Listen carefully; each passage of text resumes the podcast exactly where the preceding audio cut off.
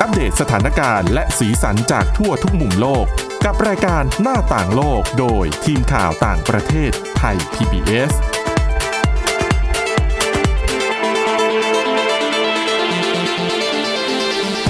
สวัสดีค่ะ ต้อนรับเข้าสู่รายการหน้าต่างโลกนะคะ มาอัปเดตสถานการณ์แล้วก็สีสันจากทั่วทุกมุมโลก กับทีมข่าวต่างประเทศไทย PBS ค่ะ ทุกวันจันทร์ถึงวันศุกร์เลยนะคะ วันนี้อยู่กับคุณเสาวลักษณ์จากวิวัฒนากุลแล้วก็ดิฉันทิพย์ตะวันเทระในยพงค์ค่ะ สวัสดีค่ะ สวัสดีค่ะ ก็วันนี้นะคะ เรามีเรื่องราว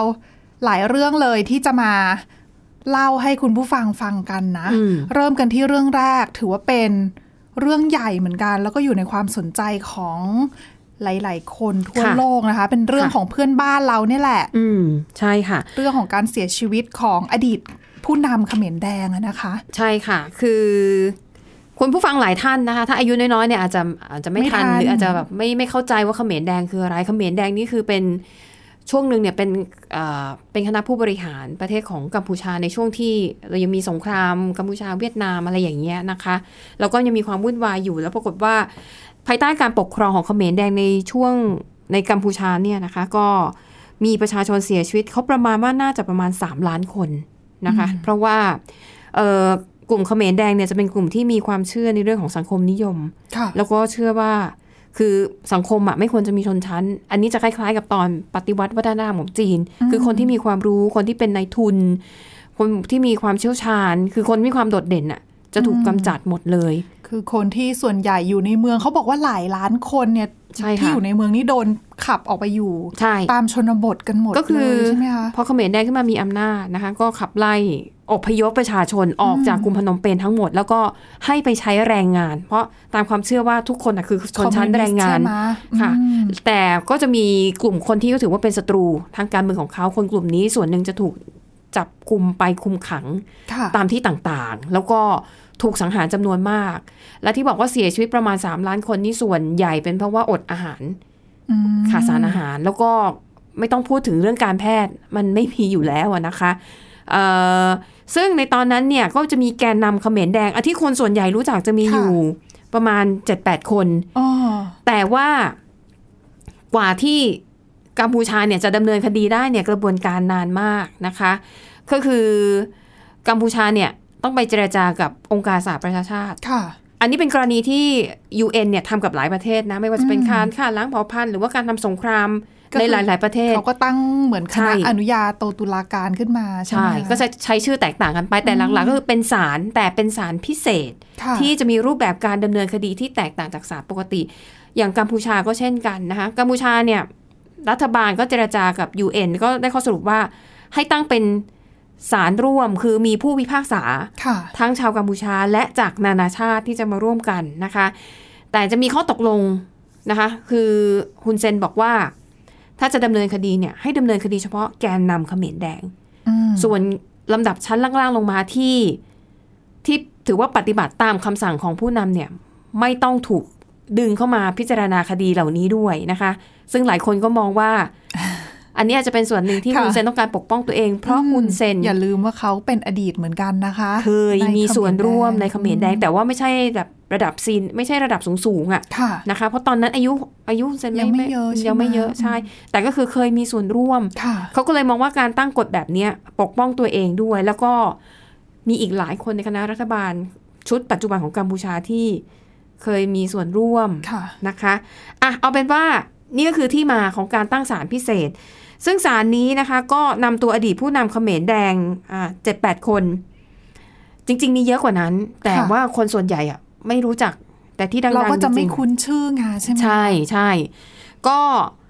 เท่ากับตอนนี้นะคะ เสียชีวิตไปเกือบหมดแล้ว อืม ที่เหลืออยู่หนึ่งคนและโดดเด่น และคนทั่วโลกรู้จักเนี่ย คือเขียวสัมพันธ์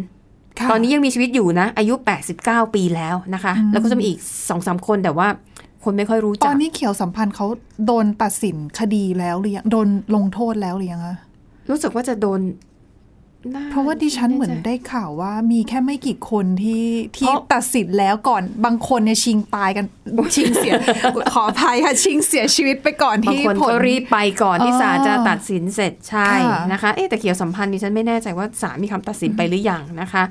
อ่าเดี๋ยวเรามาไล่เรียงกันนะว่าที่เสียชีวิตไปแล้วก่อนหน้า ค่ะ นี้มีใครบ้าง อันดับหนึ่งพอพศ ม พอพศนี่เป็นคนแรกๆเลยนะที่เสียชีวิตไปก่อน ม พอพจน์นี่เสียชีวิตตั้งแต่ปี 2541 ยังตอนนั้นเนี่ยศาลยังไม่ได้ก่อตั้งเลยมั้ง อืม นะคะอ่าแล้วก็ลำดับถัดมาเอียงสารีกับเอียงธิริศสอง ค่ะ คนนี้เป็นสามีภรรยากัน เราอาจจะบางคนอาจจะคุ้นชื่อบ้างนะคะ เพราะเอียงสารีเนี่ยตอนนั้นก็เป็นรัฐมนตรีต่างประเทศของ อืม เขมรแดง แล้วปรากฏว่าเอียงธิริศเนี่ยคือเป็นภรรยา ค่ะ คือ แต่เป็นคนที่มีบทบาท ทั้งทั้งสามีและภรรยาเลย ใช่นะคะ ก็เสียชีวิตไปแล้วทั้งคู่นะคะ ห่างกัน 2 ปีคือปีเอ่อสามีเสียชีวิตก่อนปี 2556 อีก 2 ปีต่อมาเอียงธีริศก็เสียชีวิตตามนะคะลำดับต่อมาคือตามอกนะคะตามอกนี่ก็เป็นอดีตนายทหารควบคุมเรื่องการฆ่าล้างสังหารเหมือนกัน อืม นะคะ เสียชีวิตไปปี 2559 แล้วก็ปีที่แล้ว อันเนี้ยตัวเลข ค่ะ จะบอกว่ามันใกล้กันมาก 4 สิงหาคมปีที่แล้วนวลเจีย อ๋อ เสียชีวิตแล้วล่าสุดนะคะเขียวเอ่อล่าสุดสหายดุกนะคะชื่อจริงๆก็คือคังเก็กเอียว ค่ะ เสียชีวิต 2 สิงหาคมปีนี้ อืม ห่างจากปีที่แล้วอะปีหนึ่งปีกับอีก 2 วัน ค่ะ นะคะ สหายดุกเนี่ยนะคะทำหน้าที่เป็นผู้คุมเรือนจำตุนเสเลงหรือที่เรียกว่า S 2 ค่ะ 1ซึ่งเรือนจำเห็นนี้คุณทิพย์ตะวันเคยไปไหม ไม่เคยแต่ว่าขึ้นเขาก็เคยได้ยินชื่อเกี่ยวกับเรื่องของเรือน ค่ะ จำนี้พอสมควรนะนะคะ ดิฉันน่ะไปบ่อยเพราะมีช่วงหนึ่งที่ต้องไปทำข่าว ค่ะ ที่กัมพูชาบ่อยมาก ช่วงที่มีคนไทยเจ็ดคน อ๋อ โดนจับปีนั้นก็คือแบบไปแบบเป็นว่าเล่นเลยนะคะ ก็เลยได้ไปบ่อย เรือนจำตุนเสเลง แต่เดิมมันเป็นโรงเรียนประถมไอโรงเรียนระดับมัธยม แล้วตึกอะเหมือนโรงเรียนรัฐบาลบ้านเรา คือเป็นตึกแบบหกเจ็ดชั้นอย่างเงี้ยนะคะ แล้วก็มีสนามฟุตบอลเล็กๆ ก็คื อะ ออเหไรอมือน ย่างเงี้ย เหมือนอาคารคอนกรีตแบบบ้านเราเลย ใช่ค ไหม ล้ายๆกัน อ๋อ ของน้องรัฐนะ แต่ว่าหลังจากเขมรแดงขึ้นมายึดครองอำนาจเขาก็เอออย่างที่บอกขับไล่คนออกไปหมด ค่ะ ดังนั้นไม่มีการเรียนการสอนหนังสืออยู่แล้ว ค่ะ นะคะเพราะครูนี่ก็โดนประหารชีวิตหมด ไม่ก็โดน ก็ จับ ถือว่า คุ เป็นผู้มีความรู้อย่างนั้น ใช่ ไหม ใช่ บางคนก็โดนกล่าวหาว่าเป็นสายลับให้ CIA KGB ค่ะ อะไรบ้างนะคะ ก็โดนทรมานไป แล้วเขาก็เปลี่ยนโรงเรียนให้เป็นคุก ค่ะ โดยเขาจะเอารั้วลวดหนามอะปกติถ้าเป็นอาคารเรียนสูงๆนี่ใช่ไหมคะ อ่าฮะ มันก็จะเป็นแบบเป็นระเบียง เราก็สามารถแบบมองออกมานอกระเบียงได้ นั่งลองนึกถึงตอนสมัยตัวเองเรียนอยู่ ใช่ ว่ามานั่ง นะคะ เล่นกันอยู่หน้าห้อง เออ เรียนนะคะ แต่ไอ้ระเบียงตรงนั้นนะคะเขาจะเอาตะข่ายอะมาขึงไว้ทั้งหมด ม อันเนี้ยจะป้องกันการกระโดดตึกเพื่อฆ่าตัว ออกมา ตายหรือหนี ใช่ไหม เออใช่นะคะเอ่อแล้วก็โต๊ะเก้าอี้รื้อถอนออกหมด ค่ะ แล้วก็เอาเครื่องทรมาน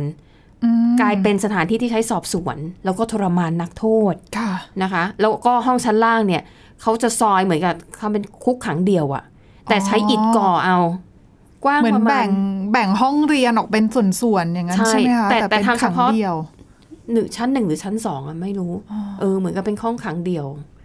ห้องจะมีความแคบประมาณเมตร เรา เดียว สามารถเดินเข้าไปดูในนั้นได้ เขา หมด ตอนเนี้ยเป็น ลย เป็น ใช่ไหม พิพิธภัณฑ์ อ๋อ คือเขาเปิดให้เข้าไปดูเลยนะคะ แล้วก็อุปกรณ์ทรมานบางอย่างก็ยังมีอยู่ คือเข้าไปดูแล้วก็แบบขนลุกอะ่ะ มันมันหลอนๆแล้วก็เขาจะมีอ่าภาพวาด ค่ะ เป็นภาพวาดเรื่องราว แล้วก็วิธีการทรมานน่ากลัวมาก อ๋อ นะคะ ก็จริงๆก็มันกลายเป็นหนึ่งในสถานที่ท่องเที่ยว อืมก็ไป มันดู เรีรู้ ย้อนแย้งเนาะ ไปเรียนรู้ประวัติศาสตร์ไงว่า ใช่ ยุคหนึ่งสมัยหนึ่งอะนะ ใช่ ก็คือถ้าต่างชาติถ้าไปเขมรสิ่งที่เขาต้องไปดูหนึ่งก็คือเรือนจำตุนเสลงแห่งนี้อยู่ในพนมเปญเลยค่ะ ไม่ไกล อีกที่หนึ่งก็คือเขาเรียกว่า killing field อ๋อ ทุ่งสังหาร ค่ะ นะคะ ก็จะอยู่ห่างออกไปหน่อยแต่ก็ไม่ไกลอ่ะ อืม ทั้งสองแห่งเนี้ย คือ ป็น ที่เรือนจำนี้ที่เขามีกระโหลกโชว์ไว้ด้วยห ไม่ใช่ค่ะ ที่มีกระโหลกโชว์จะเป็นทุ่งสังหาร อ๋อ เพราะว่าทุ่งสังหารมันก็มันก็คือเป็นทุ่งอ่ะ อืม แล้วก็กระโหลกที่ที่เราเห็นตามภาพบ่อยๆอะนะคะ ค่ะ เป็นกระโหลกที่เขาขุดขึ้นมา เขาบอกว่าตรงนั้นอ่ะคือเป็นหลุมฝังศพขนาดใหญ่ ม คือพอคนตายไม่รู้จะเอาไปไหน ก็เอามาฝังอันนั้นจะกองเยอะมาก ค่ะ จนถึงทุกวันนี้ก็ยังขุดขึ้นมาไม่หมด อืม เออแล้วก็ เยอะ เอา ขนาดไหน กระโหลกนั้นอ่ะขึ้นมาเรียงไว้เป็นอนุสรณ์เหมือนกับเวลาที่มีคนไปเยือนจะได้รำลึกถึงความโหดร้ายที่ อ๋อ มนุษย์สังหาร ค่ะ กันเองนะคะเอิ่มก็ก็เป็นสถานที่ที่ควรไปเพื่อไปศึกษาประวัติศาสตร์และเดี๋ยวนี้เขาทำดีเขาจะมีหูฟังแบบอัตโนมัตินะคะสมมุติถ้าเราไปจุดนี้ ก็จะบรรยายให้ฟัง อ่า เป็นภาษาเราด้วยไหมคะ รู้สึกภาษาไทยก็มี น่าจะ นะ มี คะ เนาะนักท่องเที่ยวไทยน่าจะเยอะ มีภาษาไทย พอสมควรเหมือนกัน อังกฤษ จีนฝรั่งเศสอะไรเงี้ย ค่ะ เพราะกัมพูชาเคยเป็นอาณานิคมของฝรั่งเศสอ่าฮะนะคะ อันนี้ก็เป็นเป็นเรื่องราวที่น่าสนใจแล้วก็ติดตามนะคะ เพราะว่าคนส่วนใหญ่ในเนี้ยที่ยังมีชีวิตอยู่ถึงวันตัดสินน่ะส่วนใหญ่โดนตัดสินจำคุกตลอดชีวิต ค่ะ คุณผู้ฟังหลายท่านอาจจะสงสัยโหฆ่าคนไปเป็นล้านล้าน อืม ๆทำไมแค่จำคุกตลอดชีวิต เพราะกัมพูชาไม่มีโทษประหารชีวิตจำคุกตลอดชีวิตเนี่ยแหละ ค่ะ สูงที่สุดแล้วของเขานะคะ แต่ก็มีครอบครัวของผู้เสียชีวิตบางคนรู้สึกว่าไม่ค่อยยุติธรรมอ่ะ ค่ะ คือมองว่าพวกเนี้ยได้รับการดูแลดีเกินไป อืม เข้าใจไหมเจ็บป่วย บางคนเป็นโรคสมองเสื่อม ก็ได้รับการดูแลในโรงพยาบาล อย่างคุณคางเจ๊กเอียวเนี่ย ก็เสียชีวิตในโรงพยาบาลนะ ค่ะ เพราะเขารู้สึกว่าญาติเขาอะเสียชีวิตอย่างทุกข์ทรมาน โดนทรมานแล้วก็ ค่ะ ศพอยู่ไหนก็ยังไม่รู้ แต่ทำไมคนเหล่านี้เนี่ย อืม ถึงได้รับการดูแลอย่างดีนะคะ อันนี้ก็เป็น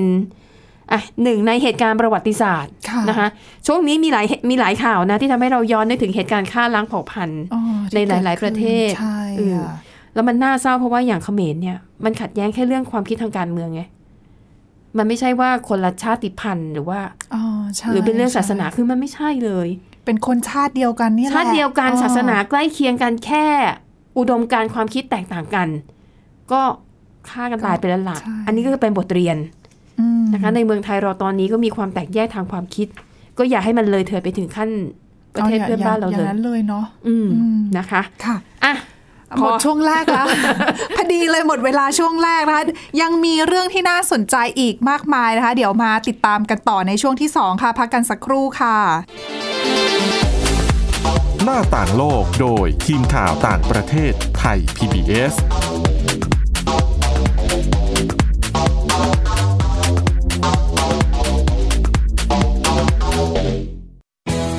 ไทย PBS Digital Radio Infotainment for All สถานีวิทยุดิจิทัลจากไทย PBS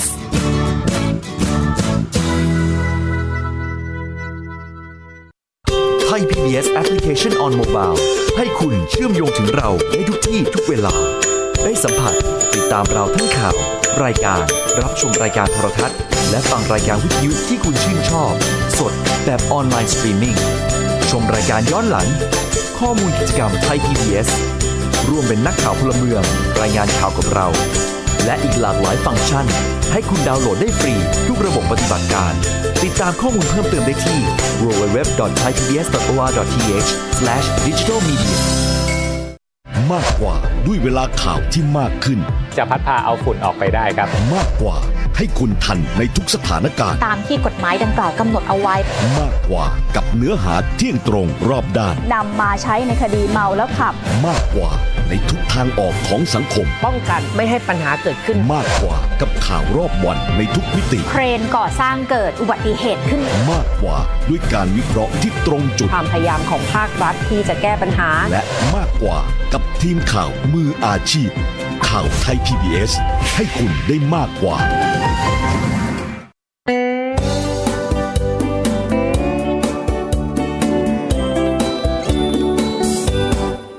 บอกเล่าข่าวสารที่เป็นประโยชน์ เกษตรกรไทยรู้เท่าทัน ตั้งรับปรับตัวกับความเป็นไป วิถีชีวิตไทยมีภูมิคุ้มกัน เกษตรบ้านเรา ติดตามข่าวสารการเกษตรและเรื่องราวของวิถีเกษตรไทยรอบทิศทั่วเมืองไทย ในรายการเกษตรบ้านเรา ทุกวันอาทิตย์ เวลา 12 นาฬิกา ทางไทย PBS d i g i ดิจิ Radio ฝีมือเกษตรบ้านเรา นี่คือเกษตรบ้านเรา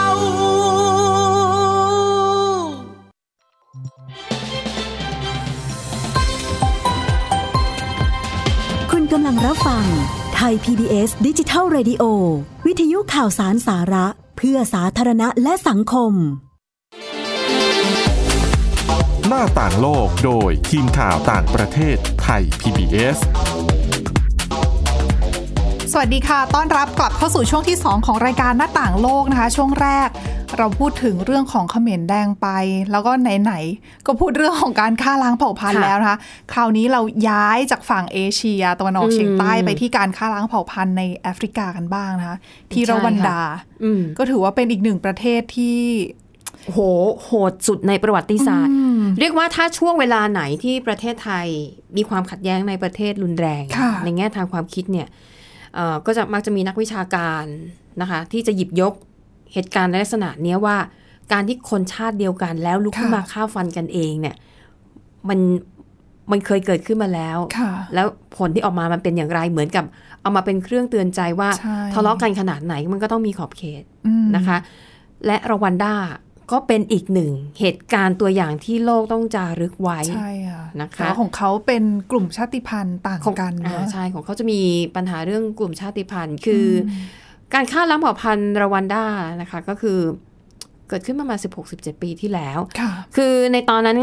สองในประเทศเนี้ยจะมีกลุ่มชนเผ่า ชนเผ่าละกัน เพราะว่าจะเข้าใจง่ายอะชนเผ่าฮูตูและตุซี เป็นสองชนเผ่าที่จะมีการทะเลาะเบาะแวงแล้วก็แย่งชิงอำนาจกันมาโดยตลอดนะคะเอ่อในตอนนั้นเนี่ยชนเผ่าฮูตูเป็นกลุ่มที่มีอำนาจ แต่ฮูตูเนี่ยมีจำนวนประชากรน้อยกว่านะ อืม แต่ว่าถืออำนาจเอาไว้ ใช่ นะคะ ตุซี่เนี่ยมีประชากรเป็นประชากรส่วนใหญ่ของประเทศ แต่ด้านมีอำนาจน้อยกว่าฮูตูนะคะเอ่อหูแล้วก่อนที่จะเกิดการฆ่าล้างเผ่าพันธุ์เนี่ยก็คือมีประธานาธิบดีเนี่ยเขาพยายามจะ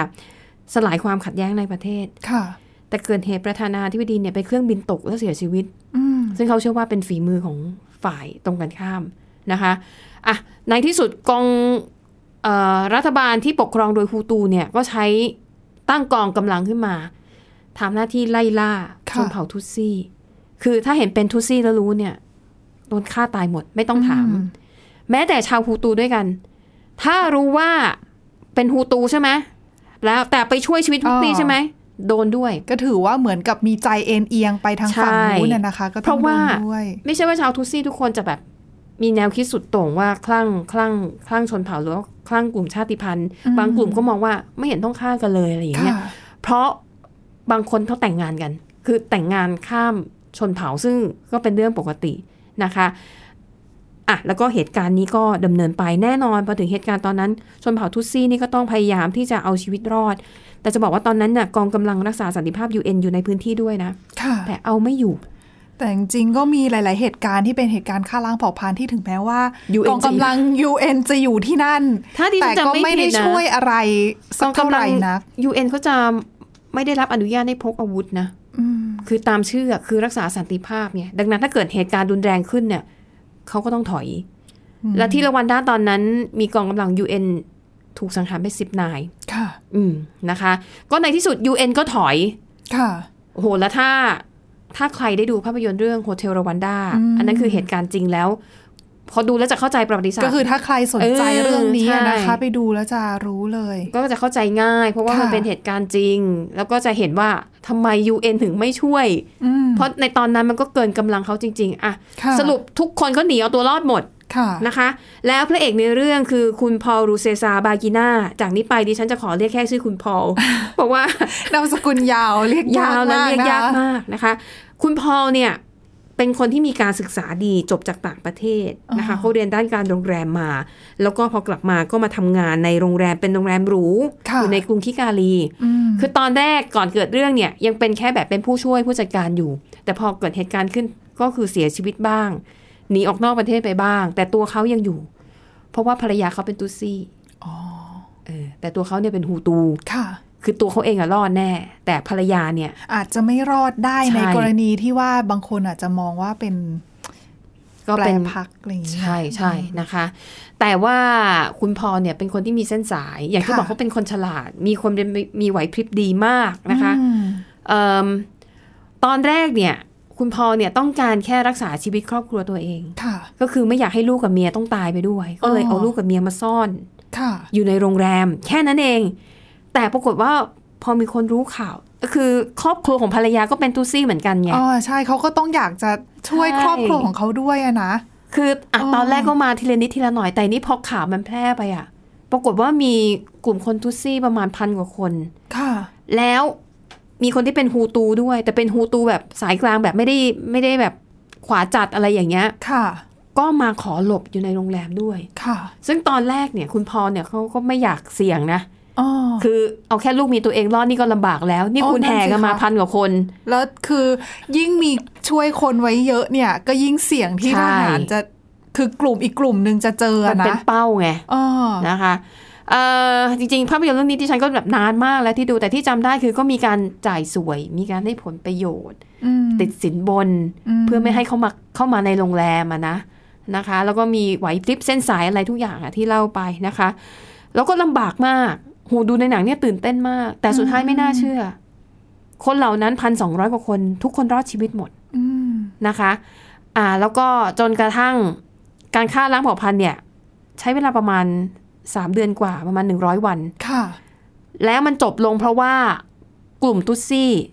คือที่หนีไปก่อนหน้าเนี้ย ค่ะ เขาไปรวมตัวกันเป็นกองกำลังติดอาวุธ ค่ะ แล้วก็บุกเข้ามาในรวันดา อ่าแย่งอำนาจคืน ใช่ ปราบ ใช่ นะคะ ก็ไปปราบนะคะทีนี้ของกลุ่มฮูตูนี่ก็เลยอพยพหนีไปที่สาธารณรัฐประชาธิปไตยของโกเป็นประเทศเพื่อนบ้าน ค่ะ นะคะเอ่อก็ก็ดูเหมือนทุกอย่างจะดีขึ้นแต่มันไม่จบ อืม มันมีการล้างแค้นกันเกิดขึ้น นั่นน่ะสิ แล้วก็แบบอีลุงตุงนางนัวเนียมากนะคะ สุดท้ายเนี่ยคุณพอลเนี่ยเออก็อยู่ที่รวันด้าไม่ได้นะ อืม หลังจากการฆ่าล้าง ก็ เผ่า ถื พัน อ ธุ์ ว่าเป็นเขาเรียกว่าอะไรอ่ะ ที่จับ นกสอง ตา หัวไห ม ม องแล้วไงคือทุกคนก็แบบจับตามองแล้ว ใช่ คนนี้อ่ะเออ นะคะ เพราะว่าคนที่เป็นผู้นำกองกำลังที่อ่ะเข้ามายุติปัญหาทั้งหมดเนี่ย อืม ก็เที่ยวล้างแค้นคือตามไล่ฆ่า อืมก็โกดแค้นนะเนาะ เช็คบินใช่นะคะ แล้วแน่นอนคุณพอลเนี่ย บางฝ่ายอาจจะมองว่าเป็นเหมือนนกสองหัว คือไว้แบบเชื่อใจไม่ได้อะนะคะอันนะในในแง่ของการเมืองอาสุดท้ายหลังการฆ่าล้างเผ่าพันธุ์ยุติลงไป 2 ปี คุณพอลและครอบครัวเนี่ยปรากฏว่าถูกขู่ฆ่า ค่ะ นะคะก็มาจากความขัดแย้งทางการเมืองสุดท้ายเขาก็เลยตัดสินใจ ขอลี้ภัยไปที่ประเทศเบลเยียมอืม อืม ไปทั้งครอบครัวเลยนะ ค่ะ แล้วก็ได้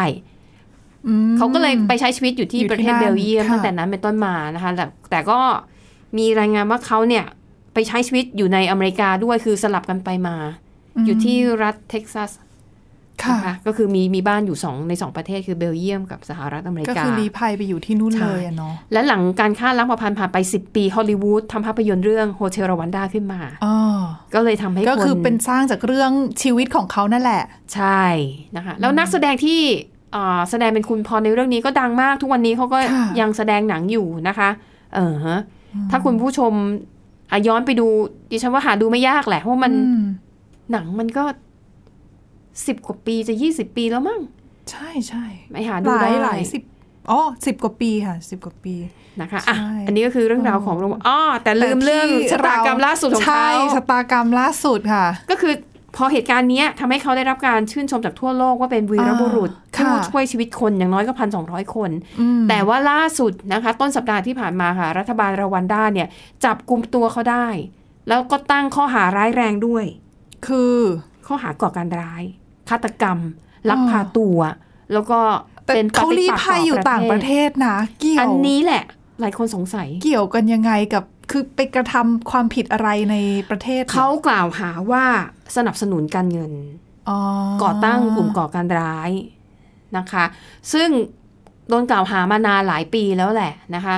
แต่กลุ่มก่อการร้ายที่ว่าเนี่ยก็คือเขามองว่ามันจะเป็นกลุ่มเคลื่อนไหวที่พยายามจะโค่นล้มอำนาจของพอลคากาเม่เป็นเป็นผู้นำคนปัจจุบัน ค่ะ ที่เขาบอกว่าก็ยังคงใช้ความรุนแรงในการปราบปรามฝ่ายตรงข้าม อ๋อ มีการลักพาตัวทรมาน ก็ยังคือถือว่าเป็นเผด็จการนั่นแหละ คือถึงก็คือเหมือนกับ เจอคือถึงแม้ว่าจะล้มอีกฝ่ายหนึ่ง ที่ ตุตซี่ขึ้นมา ใช่ ก็ยังคงระบบไม่ได้ต่างกัน ใช่ถึงบอกมันก็ เผ ป ด็จการ ระเทศนี้มันก็ไม่ได้สงบ ไม่ได้ต่างกัน อืม อืม แล้วก็บอกว่าคุณพอลเนี่ยเหมือนกับชักยาอยู่ต่างประเทศนะคะแต่ทีนี้ที่หลายคนสงสัยคือในเมื่อคุณพอลเนี่ยใช้ชีวิตส่วนใหญ่ในอเมริกา ค่ะ หรือในยุโรปแล้วไปจับตัวมาได้ยังไง อ๋อ รัฐบาลรวันด้าเนี่ยอ้างว่าเขาอะโดนหมายจับนานาชาติ ค่ะ แล้วการจับกลุ่มในครั้งนี้ มีต่างชาติให้ความร่วมมือ อ๋อ แต่ไม่บอกไงว่าประเทศไหนให้ความร่วมมือ แล้วไปจับตัวเขามาได้ยังไง ค่ะ แต่ภาพที่ปรากฏสู่สื่อก็คือเป็นภาพของคุณพอลเนี่ย ถูกนำมายืนในห้องแถลงข่าว พา แล้วก็มือ พาตัวมาแล้วอะนะคะ แล้วก็มือ ได้ โดน ตัวมาแล้ว โดนกุญแจมือสับ ค่ะ ไว้ เออนะคะ คนก็เลยสงสัยว่า เอ๊ะ ข้อเท็จจริงมันเป็นยังไงกันแน่ มันเป็นความจริงหรือมันเป็นแค่เกมการเมืองที่ต้องการเอ่อใส่ค กำ วา จัด มฝ่าย อ่า ตรงข้าม